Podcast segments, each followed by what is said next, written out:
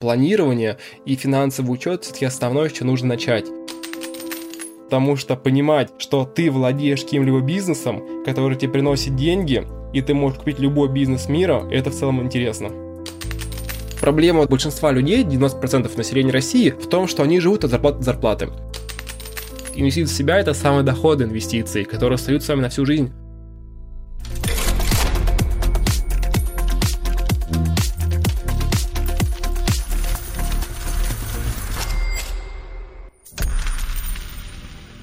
Друзья, привет! С вами подкаст FinTarget, финансовая цель, и мы возвращаемся во второй выпуск уже. И сегодня мы будем говорить уже про финансовое образование, про финансовую грамотность, то, что нас должны были учить с юношества, точнее даже со школьных парты с первого класса, и, возможно, тогда мы были бы сейчас не настолько бедные. И сегодня я пригласил Никиту Ермакова, чтобы мне помог разобраться в этой теме, и мы поговорим с ним про финансовую грамотность. Никита, привет. А, привет. Приветствую слушателей. Спасибо большое за приглашение. Никит, да, по традиции немножко расскажи о себе, чем ты занимаешься и вообще как пришел к такой тоже финансовой теме и созданию там своего канала. Спасибо. Меня зовут Никита, мне двадцать четыре года, я занимаюсь инвестициями уже пять лет. Кроме инвестиций в фондовый рынок, традиционные инвестиции в акции, облигации, инвестирую еще часть своего капитала в криптовалюту и в майнинг оборудование. Ну, то есть, собственно говоря, тоже криптовалюта. Это такая венчурная инвестиция, рискованная, но более доходная. И также веду блог. Блог называется у меня «Финансовый хакинг», можно найти в Телеграме и в Ютубе. По образованию я вообще юрист, только вот недавно закончил mm-hmm. магистратуру.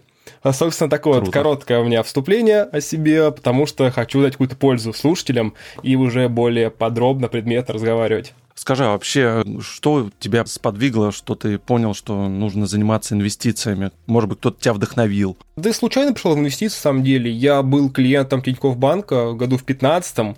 У них еще тогда была реклама такая обширная. Конечно, по телевизору не крутили, как сейчас. У меня была обычная карта дебетовая у них. И вот то ли реклама выскочила в приложении, mm-hmm. вот откройте счет брокерский, это бесплатно. Я подумал, ну почему бы нет, бесплатно, что, ну почему бы не открыть его. Открыл его, посмотрел, были свободы, там вот может десять тысяч свободных было, может там двадцать тысяч. Это был второй курс университета.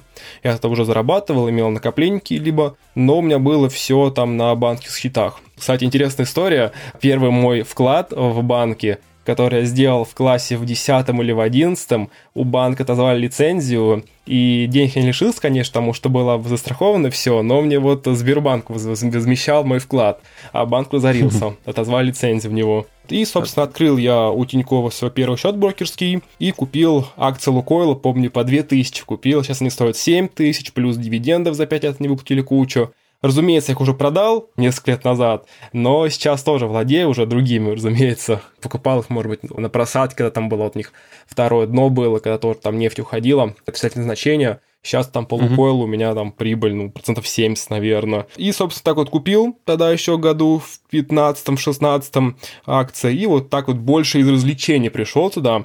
Необдуманно совершал сделки, но выбирал компании более-менее крупные. То есть там Лукойл, Роснефть, эм тэ эс покупал. Который на слуху, да? Да-да-да-да. Что пользуюсь сам в целом, что понимаю, как бизнес функционирует, какие там оценки, мультипликаторы, это ничего я не, не понимал, ничего не знал. Просто покупал, просто как в казино, можно было назвать, просто в рулетку сыграл. Но, тем не менее, заработал, потому что покупал акции дешево. И вот так вот не впадал в эйфорию, там не продавал при прибыли ближайшей. Лукойл, помню, сфиксировал примерно там, ну, процентов восемьдесят была прибыль. Или около пятьдесят тоже была прибыль, плюс дивиденды, а потом его зафиксировал. В целом, случайно пришел, uh-huh. на самом деле, и потом просто затянула меня эта, эта идея, потому что понимать, что ты владеешь каким-либо бизнесом, который тебе приносит деньги, и ты можешь купить любой бизнес мира, это в целом интересно. Согласен. А у тебя была какая-то стратегия? Ты, может быть, планировал там трейдингом заниматься, либо средний срок, долгосрок? Нет, трейдингом никогда не планирую заниматься, и стратегия, она у меня оставалась еще тогда и сейчас. Это только долгосрочное накопление, долгосрочное формирование капитала, максимально интересные истории, которые можно в целом разделить. Растущие акции, дивидендные акции, то есть растущие акции, там акции будущего, которые будут там через пять-десять лет занимать какой-либо новый сектор экономики, новые наши, там, не знаю, кибернетика, искусственный интеллект или другие сферы. И есть дивидендные акции, то есть которые приносят прямо здесь сейчас дивидендный поток. То есть такие акции из старой экономики, ну вот как эм тэ эс тот же. Хоть эм тэ эс там и трансформируется, да, но все равно это телеком большой, неповоротливый, который вряд ли зайдет очень искусно так в какую-либо нишу новую. Угу. Ну, так называемые акции аристократов, да? Да-да, дивидендные аристократы. Это компания, которая там двадцать пять лет и больше платит дивиденды, не прекращая. Но на российском рынке их нет акций.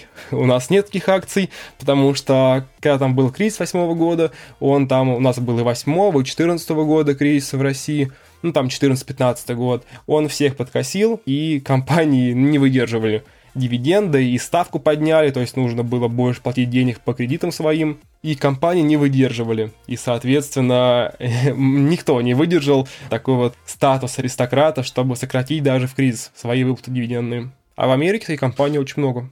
Ну, давай тогда к основной нашей теме сегодня про финансовую грамотность. Вот, на твой взгляд, в прошлом и сейчас, насколько, может быть, она выросла, то есть люди стали больше изучать, читать и думать о том, куда вложить свои деньги. Ну, допустим, возьмем, так, может быть, лет двадцать назад, там, ну, постсоветское время. Раньше, мне кажется, вообще его не было, финансового образования как такового. И люди в целом даже взять там, ну, даже постсоветское взять, потому что это, опять же, у нас был дефолт.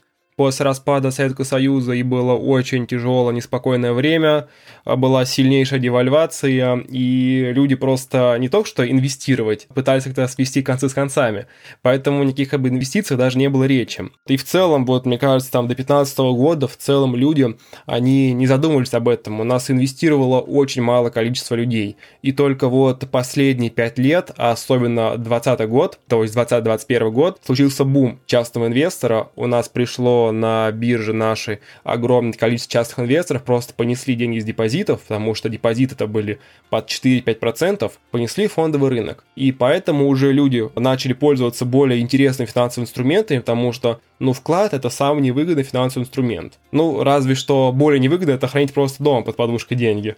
Вклад на втором месте. В банке. Люди понесли деньги на фондовый рынок, и нужно разбираться. Они все-таки несут крупные суммы денег, и зачастую люди начинают понимать. Так, что мне купить? Какие компании интересные? Вот что мне делать? Как это все сбалансировать? Не все так делают. Большинство покупают бездумно. Там зайдешь в какие-нибудь форумы, пишут, там вот я купил там Virgin Galactic на пол своего депозита. Это Virgin Galactic, кто не знает, акция, которая может там за день взлететь на двадцать процентов и упасть на двадцать процентов. То есть такие очень вот волатильно, они, да. Да, да. Они влезают в очень волатильные компании, оценка которых она вообще фундаментально ничем не обоснована. Соответственно, могут наломать много дров. Но зачастую все равно разумный человек, когда там он забрал там несколько миллионов с депозита, он подумает, а куда мне их инвестировать, чтобы я их не потерял, чтобы я их сохранил и, возможно, еще увеличил. В любом случае, сейчас имеется развитие этой финансовой грамотности, вообще образования финансового. Кроме того, из-за того, что, ну, как бы у нас интернет все еще продолжает развиваться, сильно внедряться в массы, появляется много блогов, в том числе там мой, есть очень много хороших блогов, которые можно посмотреть и которые научат вас полезному. Конечно, каждый человек субъективен, и решения у каждого человека, они свои, нельзя никогда в жизни повторять просто за блогерами, потому что он сказал, что вот я покупаю там Роснефть, не нужно бежать с ним тоже покупать Роснефть. Но он всегда думает своей головой, потому что э, у всех разные цели, разные задачи. Поэтому, отвечая на вопрос твой, ну, финансовая грамотность в целом сейчас начинает лучше развиваться, но все равно далека от того, чтобы стать прям нашей такой основой нашей жизнедеятельности. Обыденности нашей. Да. Я, знаешь, смотри, что замечаю. Во-первых, правильно же сказал, что интернет-развитие, да, сейчас информация море, и ты можешь, в принципе, везде найти нужную тебе, просто там забивая какие-то вопросы, да, куча книг написано. Но в то же время есть же другая опасность, это вот как раз появление очень многих инфо-цыган, то есть успешный успех, который тебе, да, будут рекламировать, каперы, да, те же самые. Ты правильно все сказал, да, что, соответственно, люди хотят купить, к примеру, да, Роснефть, Лукойл, ну, увидят, что, да, там какой-то успешный блогер покупает, и они тоже хотят повторить, но ну, это уже эмпатия, да, то есть мы хотим повторить, и чувак-то опытный, он, наверное, знает, все делает. Тоже появились куча телеграм-каналов, которые предлагают за ту же самую денежку, там, боты, да, сигналы, что покупать там или продавать. То есть это тоже сейчас очень активно все развивается. Ты не замечаешь? Да, конечно, просто сейчас из-за того, что случился бум инвестора розничного, что пришло много людей, я считаю, что большинство мошенников, они раньше продавали ставки, было каперство популярно, пришли в эту сферу, и все. Так, соответственно, нужно очень быть внимательным, сразу скажу, потому что нас позволят новички, лучше трейдингом даже не увлекаться, не заниматься, потому что вы потеряете здесь очень много, особенно если вы выберете там трейдинг каких-то бинарных опционов или на Форексе, это вообще гиблое дело, потому что Форекс, он в целом, особенность Форекс-компании эр эф в том, что ваши деньги даже не выходят на международный рынок. Они понимают, что вы уже сольете по их в целом графике, там даже бывает так, что они рисуют сами. Но это вот на Форексе не знаю, вот на бинарных опционах точно, потому что там же график есть определенный, и они сами его могут рисовать. На бинарных опционах вы точно потеряете деньги, а на Форексе с вероятностью девяносто пять процентов, особенно в трейдинге. И в трейдинге на инвестициях вы тоже, скорее всего, потеряете свои деньги, потому что по статистике зарабатывает тот инвестор, который совершает меньше всего сделок. Не нужно сильно рыпаться, когда вы купили акцию, продали, вот этот, вот этот не нужно делать много сделок. Я вот, насколько помню, я только покупаю сейчас акции, и продал я за последние полгода две бумаги всего лишь. Это вот недавно продал Иллюмину бумагу, которая имеет огромную просто оценку уже, потому что она выросла у меня в портфеле на шестьдесят процентов с чем-то, и продал я Virgin Galactic, потому что я его покупал вообще на маленькую долю, покупал его по двадцать долларов, когда он уже упал в три раза со своих пиков, и продал тоже с прибылью там процентов тридцать. Вот опять же он сейчас улетел, я его продал по тридцать два доллара, а он там был пятьдесят долларов. В целом я как бы заработал и не жалею ничего. Вот, поэтому я совершаю очень мало сделок, предпочитаю инвестировать обдуманно и в долгосрок. И опять же, говоря уже о количестве каналов огромных, нужно реально фильтровать информацию, потому что реально очень много людей, которые в основном своем не имеют образования никакого, собственно, даже у меня нет образования, и я всегда пишу то, что, друзья, это мой просто опыт, это мой блог, я веду свой блог и просто показываю, что делаю я. Ни в коем Твой случае путь, не, не да. учу. Да. У меня даже нет ни одного курса платного, что удивительно, потому что у меня аудитория есть, и я легко мог бы какой-нибудь же курс сделать, там, инвестиции для начинающих, и продавать его, как делают почти все блогеры. У меня ничего нету этого, я просто показываю, что я делаю. Вот я говорю, там, я вот там покупаю видеокарты для майнинга. Просто вот такое направление для инвестиций, мое хобби есть. Покупать вам или нет, это вопрос, потому что здесь очень много подводных камней. Просто показываю свой путь. И вы, когда смотрите на блогеров, тоже понимаете то, что у каждого есть свои какие-либо цели. Многие лица могут быть ангажированы, потому что есть крупные каналы. Но просто я вот думаю, то, что там популярные каналы, где более ста тысяч подписчиков, они могут даже специально пампить акции. Я думаю, у них даже приходят какие-либо заказы, потому что если замечаешь, как начинают по компаниям определенным сразу много каналов писать, и это настораживает. Да, согласен. Ты знаешь, у меня даже такая история была интересная, тот же самый всем известный инвестинг точка ком. Тоже я смотрю, какой-то крутой опрос есть, там десять вопросов. Сходи, ответь, насколько ты финансово грамотный. Ну, по-моему, как раз, да, так, такой был опрос. Я давай пройду. Ну, слушай, десять вопросов, что там долгое время. Ну, вопросы такие достаточно хорошие, интересные. Я там все ответил, ответил. И в конце, короче, потом хочешь узнать ответ, заведи свой номер телефона, там фамилию, ну, какую-то такую анкетку. Я так понял, что это привлекает. Потом тебе, наверное, какая-нибудь девушка-менеджер позвонит, предложит тебе поучаствовать во фьючерсах нефти каких-нибудь. Что-нибудь в этом плане. То есть, ну, вообще исхитряются как могут. Ну да, собирают базу данных таких вот горячих клиентов, которые даже не горячие, а просто клиенты, которые интересуются инвестициями и финансовой грамотностью. На самом деле такая база, думаю, будет стоить очень больших денег потом. Если там тому же банку или какому-нибудь брокерскому подразделению продать его, ну, это, думаю, будет стоить прямо нормально денег, если там, ну, сколько на инвестинг, самый популярный сайт, наверное, но в России точно, ну, может, тысяча сто, вот не соберу такую вот базу там, но это будет, зарабатывают ребята как могут.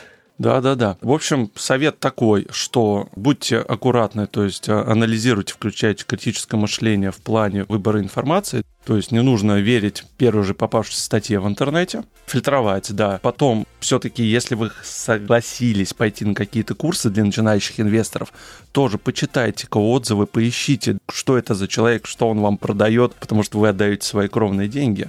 Они, может быть, там прочитали, я не знаю, там кого-нибудь «Богатый папа, бедный папа», да? Роберта Киосаки. Да, год поинвестировали, потому что у нас большинство блогеров, которые пришли, они вложили деньги в двадцатом году. То есть они год инвестора и уже снимают об этом. Снимают вот просто кучу. Я вот сам на рынке пять лет, я все равно считаю, что у меня опыта еще мало. Я еще много чего не видел.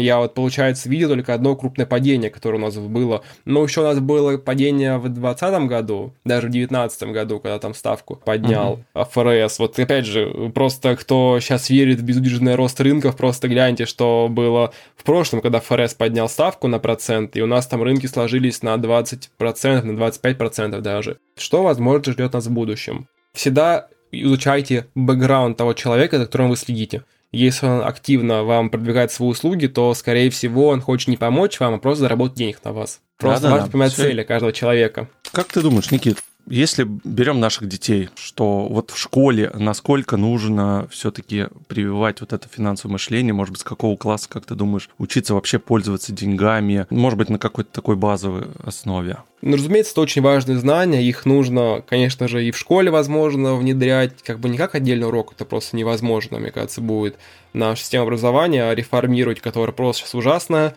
Отучился я вот и в школе одиннадцать классов, и сейчас вот шесть лет в университете, и понимаю то, что в целом не учу ничему полезному, по факту.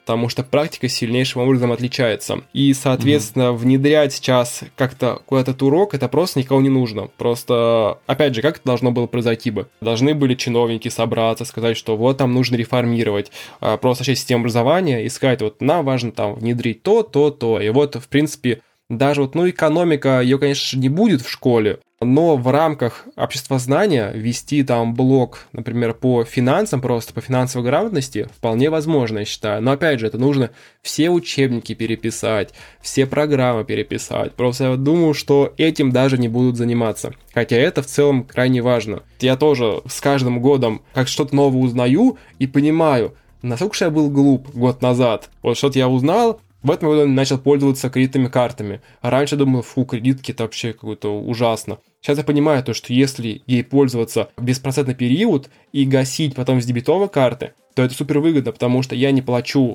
процент никакие, я получаю за это время процентный остаток по основной карте своей и получаю еще в два раза бонусов, больше бонусов по кредитной карте. Как бы ничего не теряя, просто важно следить за датовыпиской. Просто каждый год какие-то новые фишки узнаешь, внедряешь их, понимаешь, что, что это в целом поле безграничное.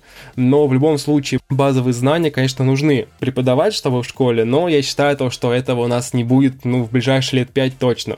Учитывая, как у нас динозавр, и чтобы все переписать, да, это, это потребуется очень много времени. И плюс еще нужны все-таки, наверное, какие-то специалисты, которые, ну, могут сейчас про те же самые инвестиции. Ну, я не говорю там младший класс, но, по крайней мере, уже в старших классах, мне кажется, это точно надо уже преподавать, чтобы, ну, люди знали, что такое облигации, там, акции, да, как это все работает, фьючерсы, опционы. То есть, ну, как минимум, вот это нужно преподавать. Да, но, опять же, в старших классах только, опять же, вот сколько, шестнадцать-семнадцать лет им будет, а счет у нас открывается восемнадцать лет брокерский. Насколько я знаю, что с восемнадцати лет открывает счет да, брокерский. Да, да. Информация так на вырост. Конечно, про опционные фьючерсы, я думаю, еще рановато изучать, но просто объяснить, как работает экономика, как ввести там счет семьи, например, финансовый, что такое вот акция и облигация. Вот просто даже акция облигация, чтобы понять то, что каждый человек нашей планеты, даже имея там тысячу, пять тысяч рублей, он может стать совладельцем бизнеса, совладельцем огромного работающего бизнеса.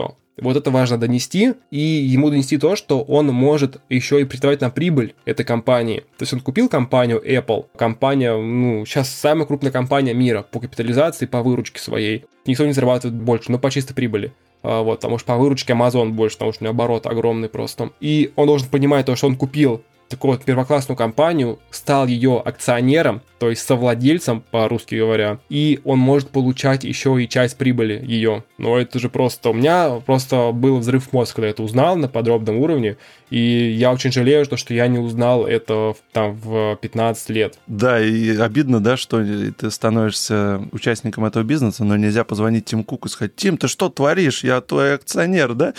Как-то повлиять на него. К Тиму Куку у меня есть вопросы, очень Очень много вопросов к нему есть, поэтому я не являюсь акционером Apple, но если акции Apple скорректируются, то я прикупил, конечно, их, потому что Стив Джобс гораздо лучше вел бизнес в целом, и, конечно, Тиму Куку не мешало бы сделать пару тумаков, конечно, вот, потому что, ну, чисто компания а, немножко стагнирует даже, если просто даже глянуть сейчас на ее показатели, то, что было при Джобсе, это была просто прекрасная компания, которая занималась инвестициями, развитиями, и при Куке сейчас просто байбеки, мы делаем, постоянно выкупаем свои акции, угу. и все, и наращиваем долг. И по факту такой вот революции нету. То есть Джобс сделал революцию, Кук просто продолжил, и революции особо нет. Ну да, и даже особых так инноваций нет. Ну просто потихонечку улучшает то, что уже было изобретено, и все. То есть такая нормальная эволюция, да. Но не об этом. Я с тобой полностью согласен, да, вот насчет именно, что хотя бы какие-то базовые правила детям нужно. Ну, уже, наверное, не детям, так, может быть, там уже пятнадцать-шестнадцать лет. Это уже взрослые люди, у них уже там бороды, у некоторых уже такие длинные. Вот сейчас посмотреть на нынешнее поколение детей, да, они уже достаточно взрослые себя ощущают, и им там море по колено. И они думают, что на самом деле все деньги можно заработать в том же самом интернете, и не надо идти на завод. Но это отдельная проблема на самом деле. Скажу то, что если вот в школе нету у нас финансового образования, то это должны давать родители. У меня детей нету, мне двадцать четыре года всего лишь еще. Даже в планах нет пока детей, но я уже, уже думаю о будущем и понимаю то, что когда у меня будет ребенок, я там уже, может быть, там лет с десяти, там даже, ну, лет с десяти, наверное, буду давать ему карманные деньги каждый раз там на неделю, чтобы у него, даже, возможно, на месяц буду давать, чтобы у него был горизонт планирования, чтобы он мог спланировать и понимать, как он там эти несколько тысяч рублей, которые ему будут давать, ему там, ну, не знаю, сколько будут давать, уже там инфляция, может быть, будет, и рубль там еще девальвирует во много раз, это будут вообще не деньги. Но, тем не менее, я просто прослежу, как ребенок мой будет планировать свой бюджет, будет там вести там таблицы, будет ли он там откладывать или все это. Ну, просто вот, когда родитель это занимается своим ребенком, он, например, видит его, что как он себя размышляет, как он будет, будет делать все это, его тоже будут видеть это и будут понимать, что ему нужно дать. Возможно, он будет очень грамотно распоряжаться деньгами, там часть откладывать, часть там тратить на развлечения, и все время прям в рамках быть, там не просить дополнительные деньги карманные, и вот это будет, и вот я считаю, что это, наверное, основное планирование и финансовый учет, все-таки основное, с чего нужно начать. И вот в школе, как бы, ну, не научат его в школе. Если человек сам захочет, то, на, то возможно. И вот нужно показывать своим примером. То, что вот даешь ему деньги, ему научил ребенка так пользоваться, и все, и пускаешь его в свободное плавание. Просто нужно дать самостоятельность ему и посмотреть, как он будет себя проявлять. В связи с этим у меня, кстати, дополнительный тебе вопрос. Как ты относишься сейчас к картам вот этим джуниору, которые выпускают детям? И там какие-то лимиты вот как раз тоже. Насколько это, ну, может образовывать ребенка, или все-таки он просто берет, прикладывает карту, он не знает, сколько у него там денег? Я считаю, что это очень крутая идея. И вот Тинькофф, опять же, мы с ним говорили много, это ни в коем случае не реклама Тинькофф банка, но тем не менее... Да, нам не занесли. Да-да, они делают просто лучший сервис в стране. И вот даже картиньков джуниор, я считаю, что это очень круто, потому что, во-первых, вы можете контролировать расходы своих детей, смотреть, куда они тратят деньги, в своем прям приложении заходите и смотрите, так, что он там сегодня в Макдональдсе ел, ты просто смотрите все его расходы. Потом, это, опять же, ребенка дает ему больше самостоятельности, потому что, вот, не знаю, с каких лет там, четырнадцать лет, кажется, можно ее оформить, или даже еще меньше. Да, да, по-моему, лет, раньше да. даже можно. Мож... Ага. Ну вот, просто ребенок понимает то, что у него есть свои деньги, он даже может оплатить сам покупку, приложив ее, и он понимает то, что вот у меня приложение есть, он видит, сколько у него там денежек, он может там взять себе, открыть счет накопительный в приложении банка, что у него там копали проценты. Копилку какую-нибудь, да, копить на что-нибудь. Да, да, инвесткопилка там есть. Он уже это все-таки будет дисциплинировать, и это будет, ну, это просто сделать ребенка более взрослым, более самостоятельным, а это очень важно. Слушай, сегодня прям буквально у нас разговор был, у нас на работе, одна мамочка, у нее там ребенку двенадцать лет, вот стукнула, она так очень удивлялась, ой, у меня дочка-то уже пятнадцать тысяч накопила, представляешь? За все время. В двенадцать лет. Важно понимать, откуда накопила. Она вот копила с кармана денег или работает еще где-то и откладывает? Ну, естественно, с кармана оценки, ну, как-то родители поощряли. Ну да, да. Я тоже в своем детстве тоже там, там пять рублей. пять, оценка пять – это пять рублей. А четыре тоже в минус сразу шло. То есть должен был там пятерки получать. Ну, кстати, да, для детей это отличная мотивация. Родители тоже подумать об этом, что за оценки можно тоже поощрять им денежно. Да, конечно, конечно. И вот пятнадцать тысяч рублей, это очень круто, что она еще скопила. Значит, у нее есть какая-то цель, мечта, куда она копит деньги, а не просто. Просто проблема большинства людей, девяносто процентов населения России, в том, что они живут от зарплаты до зарплаты. Получили и потратили. Даже вот сколько человек не зарабатывал. Просто, ладно, там, у нас зарплата низкая по стране в целом, да, и тяжело откладывать многим. Но даже люди, которые получают больше в среднем по стране, они все равно найдут, куда деньги спустить. И копить очень мало кто умеет. Смотри, здесь как раз можно даже объединить с темой совета начинающим инвесторам, в том числе все, что мы сейчас с тобой будем говорить. Первая причина – это очень сейчас легкие деньги. Кредиты, они повсюду, ты можешь взять, и поэтому человек полностью закредитованный. Ну, у меня там миллионы кредитов, я еще буду что-то откладывать, зарплаты. То есть нет. У него сразу мотивация падает, да? Но все вот эти как раз книги и умные советы, они учат чему? Избавляйся прежде всего от всех кредитов. И, и только начинай потом уже что-то откладывать. Не надо себя заводить еще кабалу. Хотя я, представляешь, я умудряюсь. И у меня там два кредита, и достаточно таких, ну, больших. И я еще умудряюсь по десять процентов откладывать ежемесячно, тоже инвестировать. Ну, вот кто как. Но важно понимать еще какие кредиты и какая ставка по кредиту. Просто у меня тоже есть кредит, у меня ипотека. Но ипотеку у меня под, вот я взял, опять же, под пять целых девять десятых процента. Я купил квартиру себе на вот, когда у нас пошла льготная программа, еще до полнейшего просто хайпа по ценам на недвижимость, потому что сейчас моя квартира, я смотрел, уже подорожала примерно на восемьсот тысяч рублей дополнительно, и еще взял по сниженной ставке, уже ставку подняли по ипотеке, соответственно, я считаю то, что я вот приобрел исключительно полезный кредит, потому что я его приобрел там на семнадцать лет, и я понимаю то, что вот те там деньги, которые я сейчас плачу за ипотеку, они там через десять лет уже будут не теми деньгами. То есть девальвация будет крайне большая, а вот кредиты, которые там потребительские, это, конечно же, не очень приятно, потому что у них большая ставка, и они не всегда полезны. Просто важно понимать еще, что человек, он, да, может еще иметь кредиты и инвестировать, но важно, чтобы была ставка не такая большая. Потому что иногда, возможно, полезнее будет загасить кредит, если там ставка, может, там старый кредит, там, там пятнадцать процентов.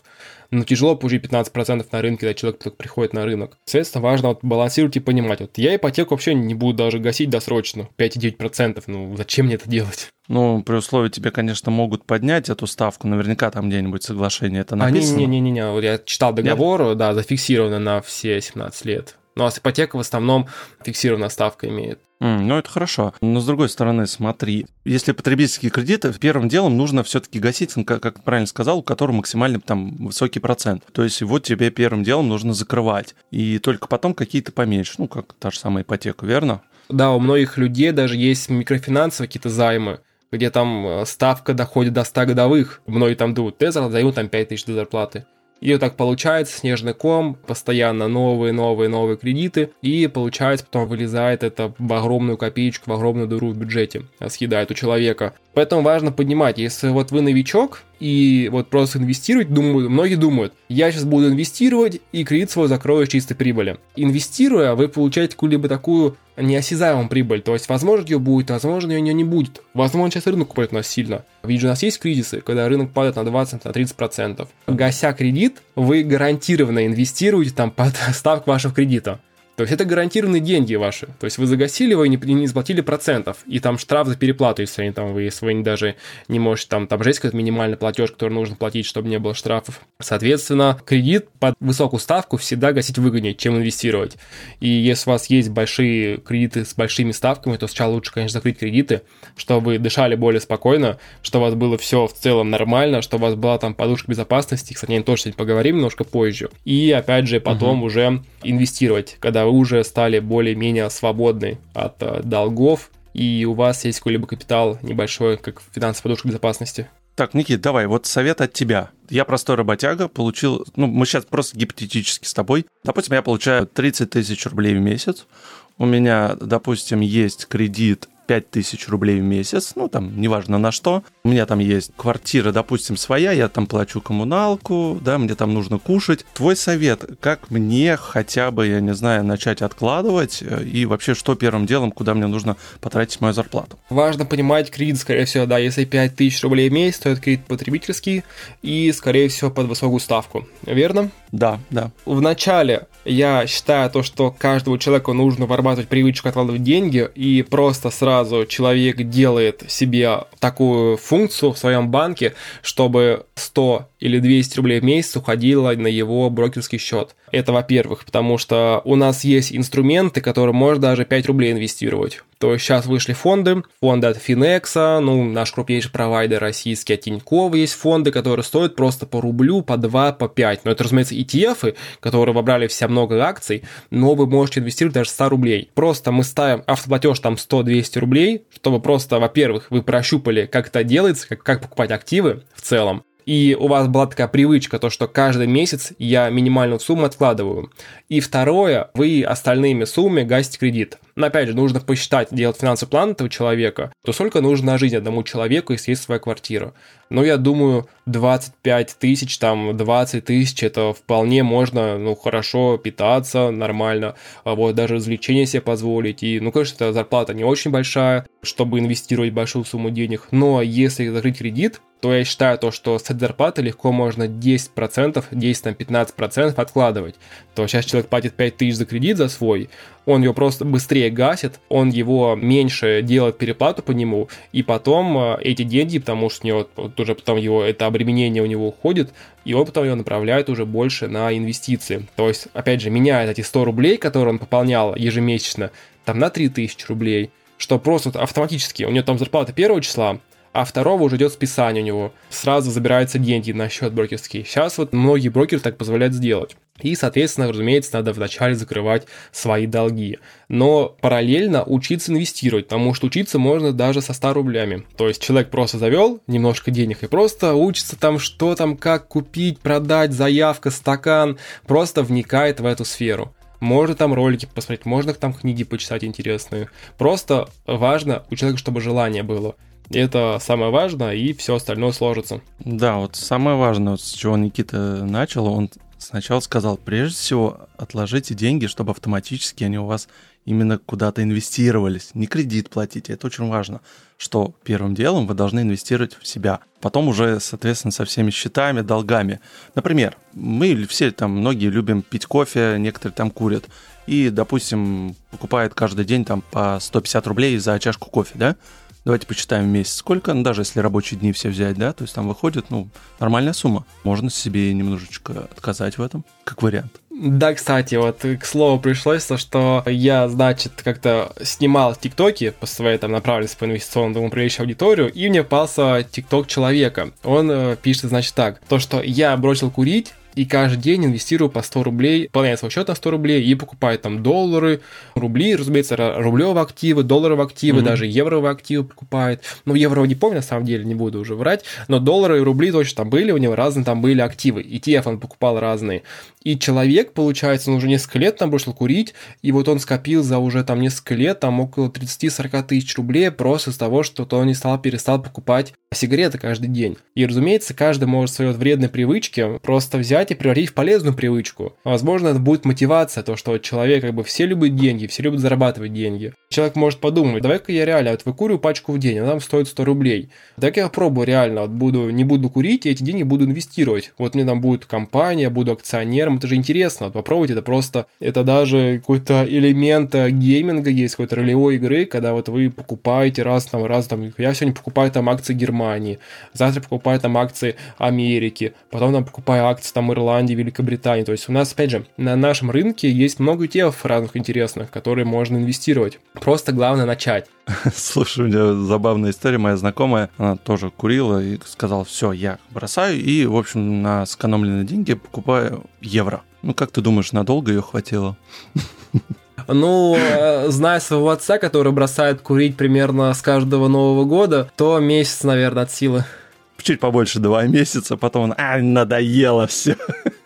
Это очень достаточно тяжело, сила воли такая. Так, хорошо, с этим разобрались. Давай тогда поговорим, да, действительно про подушку безопасности, так называемую, финансовую. Для чего она нужна и как вообще на нее тоже откладывать? Финансовая подушка безопасности в литературе в целом это уже такое общепринятое понятие, которое, не знаю, кто там ввел, очень давно. Это определенная сумма денег, которая вам необходима, чтобы прожить от трёх до шести месяцев при потере вашего постоянного заработка. Каждый работает, каждый может потерять свою работу. У каждого человека должна быть какая-либо подушка безопасности. Но обычно рекомендую там три-шесть месяцев, чтобы вы могли при потере работы спокойно жить, там искать работу, потому что за три месяца уже найти новую работу, я думаю, каждый сможет, если он хочет хороший специалист, потому что, вот, как ты сказал, тоже важно инвестировать в себя. Поэтому эта сумма денег в наших счетах банковских можно там на депозите разместить, чтобы она еще немножко капитализировалась. Ни в коем случае ни в акциях, ни в облигациях, потому что облигации тоже падают у нас, которые вам потребуются в случаях тяжелой жизненной ситуации, когда вы потеряли работу. Опять же, я рекомендую лично делать бивалютную подушку, то есть это три валюты, валюты, это тридцать три процента в рубле, тридцать три процента доллара и тридцать три процента евро. То есть так она у вас не будет совершенно никак девальвироваться, обесцениваться. Если там рубль у нас укрепляется, то ваша рублевая часть растет. Если там укрепляются валюты, то, соответственно, у вас валютная часть вашей подушки растет. И опять же у нас получается в валюте процентов у нас шестьдесят шесть процентов подушки, и потому что тренд долгосрочно у нас все равно на рост валюты, и в таком случае у нас все равно как бы подушка наша будет постепенно расти, ну, по отношению к рублю. Ее покупательная способность не будет расти, но номинально будет расти к рублю. Да, я просто хотел немножко добавить то, что как она формируется. Допустим, вы тратите, ну, вам на жизнь, да, хватает в месяц, там, ну, грубо говоря, там пятьдесят тысяч, к примеру, да, то есть это чтобы комфортно существовать. Значит, пятьдесят тысяч в месяц у вас как бы эта подушка должна складываться из-за расчета этого. Все верно? Да, пятьдесят тысяч умножаем на три, получается три месяца, это минимум, и сто пятьдесят тысяч откладываем на свой счет. Ну, сто пятьдесят тысяч рублей, разумеется, раскидано по валютам, как я уже сказал. Просто важно, опять же, вести в учет. Это даже подушка, там кредит, это дело вторичное. Первое, что должен делать начинающий инвестор, вообще человек, который задумался о своем финансовом будущем, благополучии, это сесть, взять там э, листок и ручку и сделать свой финансовый план. Сделать финансовый бюджет свой. Есть приложения прекрасные. Не на правах рекламы, я использую Мани Про, использую его уже лет пять, наверное. И это просто мобильное приложение, которое стоит там... Ну, вот я взял его за семьдесят пять рублей, купил его. И оно дало мне очень много пользы, потому что, во-первых, вы там размещаете все свои счета и все свои траты. И по истечении месяца вы видите, сколько денег вы потратили, сколько денег вы заработали.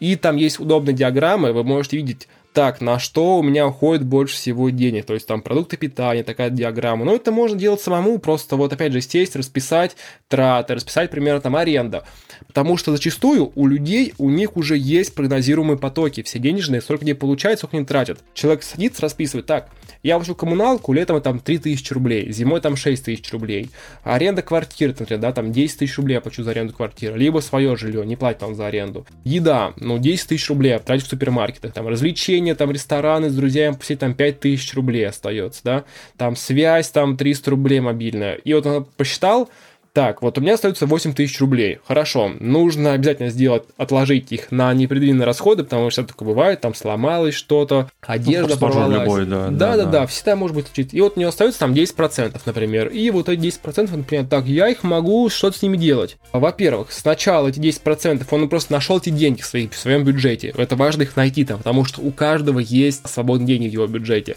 просто открыть реально, как мы говорили, от вредных привычек, он их нашел, и потом уже нужно решать, что с ними делать.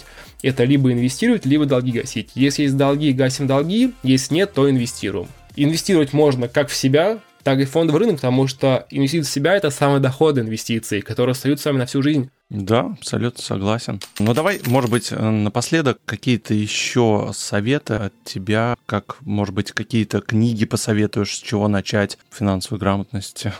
Посоветую, наверное, две книги, как раз она первая для начинающих, а вторая уже, ну, после первой книги, уже для более таких вот, ну, таких не то что опытных, а уже кто такой понимает, что такое акция, что такое облигация. Первая книга, которую я прочитал в пятнадцать лет и которая просто перевернула мое мировоззрение, восприятие и вообще мироощущение в целом, и мое отношение к деньгам, ко всему, к работе, к вообще к инвестициям, это книга под названием «Сам богатый человек Вавилона».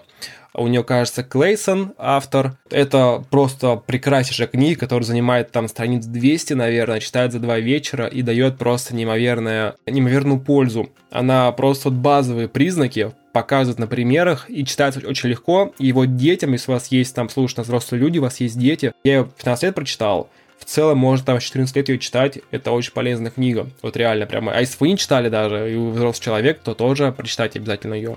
И вторая книга, которая уже рассказывает нам более подробно про фондовые рынки, про кризисы, про облигации, про акции, вот просто про всю эту кухню, но очень простым языком, но с матами рассказывает, потому что это Алексей Марков и «Хулиномика». Так и называется. А, а, слышал, можно да. купить ее в любом читательском магазине. Есть там немного матов. Кто сильно очень за чистоту нашего языка, кто против матов, то можешь не читать ее. Но она рассказывает очень простым, веселым языком, таким вот, и очень таким, знаете, правильным, потому что сам Марков, он же даже преподаватель, то есть у него есть регалии, ему можно доверять, то есть у него есть бэкграунд какой-то. Она рассказывает очень простым языком про сложные финансовые структуры, элементы, поэтому ее тоже рекомендую, вот две книги. Это первая рекомендация по литературе, по обучению. Ага. Потом вторая рекомендация – это, разумеется, вести учет, о чем мы уже сегодня говорили. Третья рекомендация – это сделать финансовую подушку безопасности. И четвертая рекомендация, ну даже дайте еще, еще и пятую дам, четвертая рекомендация – это сделать в своем банковском счете, просто ежемесячно откладывать сумму необходимую, то есть там сто рублей даже, ну поставьте на сто рублей, но вы даже их не заметите. Однако вы сможете купить разные и ти эф-ы. Там вот есть и ти эф у нас от Финекса на глобальный рынок, кажется, пять рублей стоит.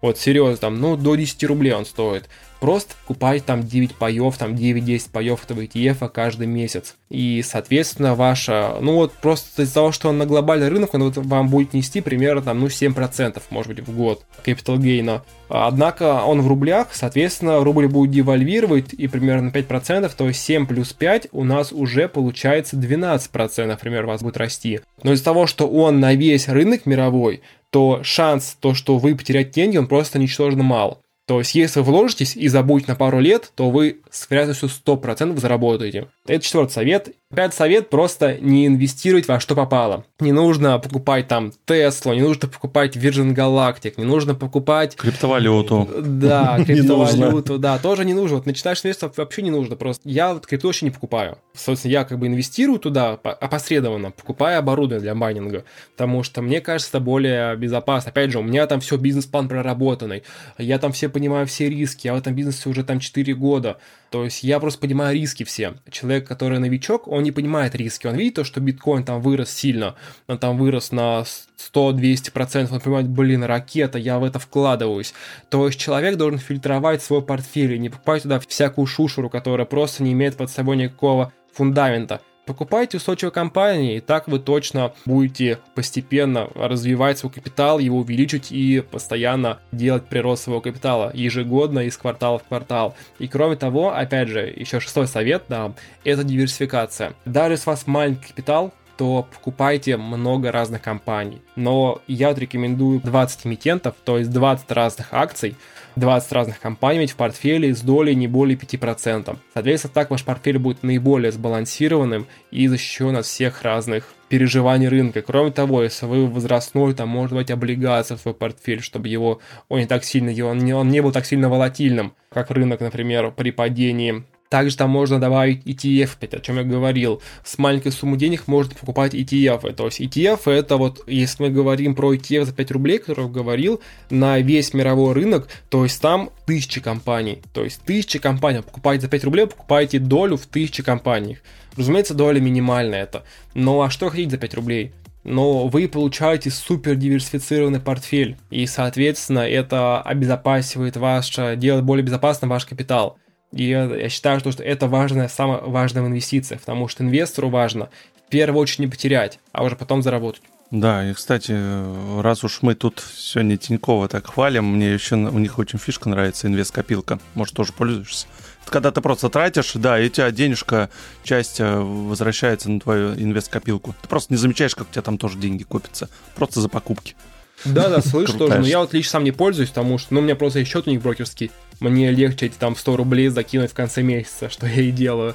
Да, но это как подушка безопасности некая тоже, ну, она просто копыта, я там за два-три месяца потом захожу, смотрю, фига, у меня там уже трешка, нормально. Она округляет там до десятых, ну, там все, девяносто девять рублей заплатили. Это настраивается, да, да это да, все да. там настраивается, как да. округлять. Да. Вот я сейчас зашел в приложение Тинькова и нашел, о чем я говорил, и ти эф, называется он эф икс дабл ю о, называется Финекс акции глобального рынка, и стоит всего лишь рубль восемьдесят копеек. То есть за два рубля вы можете получить просто крупнейшие компании. Вот что входит в этот индекс? Это Apple, Microsoft, Alibaba, Tencent и еще двести девяносто компаний.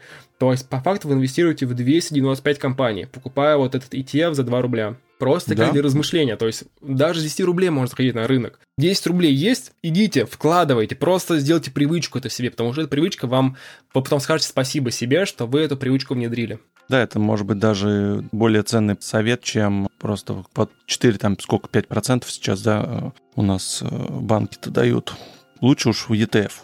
Конечно, конечно. Безусловно, и ти эф покажет доходность больше, чем любой банковский вклад, потому что там акции, акции, они имеют более, ну, они более волатильные, это не облигации, то есть облигации нам пока уже доходность примерно на уровне вклада немножко выше. Но опять же, вот с облигациями, если у нас еще немножко времени осталось, я расскажу про ИИС, потому что большинство людей, они работают официально, соответственно, они платят эн дэ эф эл, и если вы не знаете, то эн дэ эф эл можно возвращать. И самый простой способ вернуть свой эн дэ эф эл – это открыть ИИС. ИИС – это особый вид счета, который вы выполняете, например, на сто тысяч рублей в год вы пополнили его, и вы можете свой эн дэ эф эл вернуть, то есть тринадцать процентов.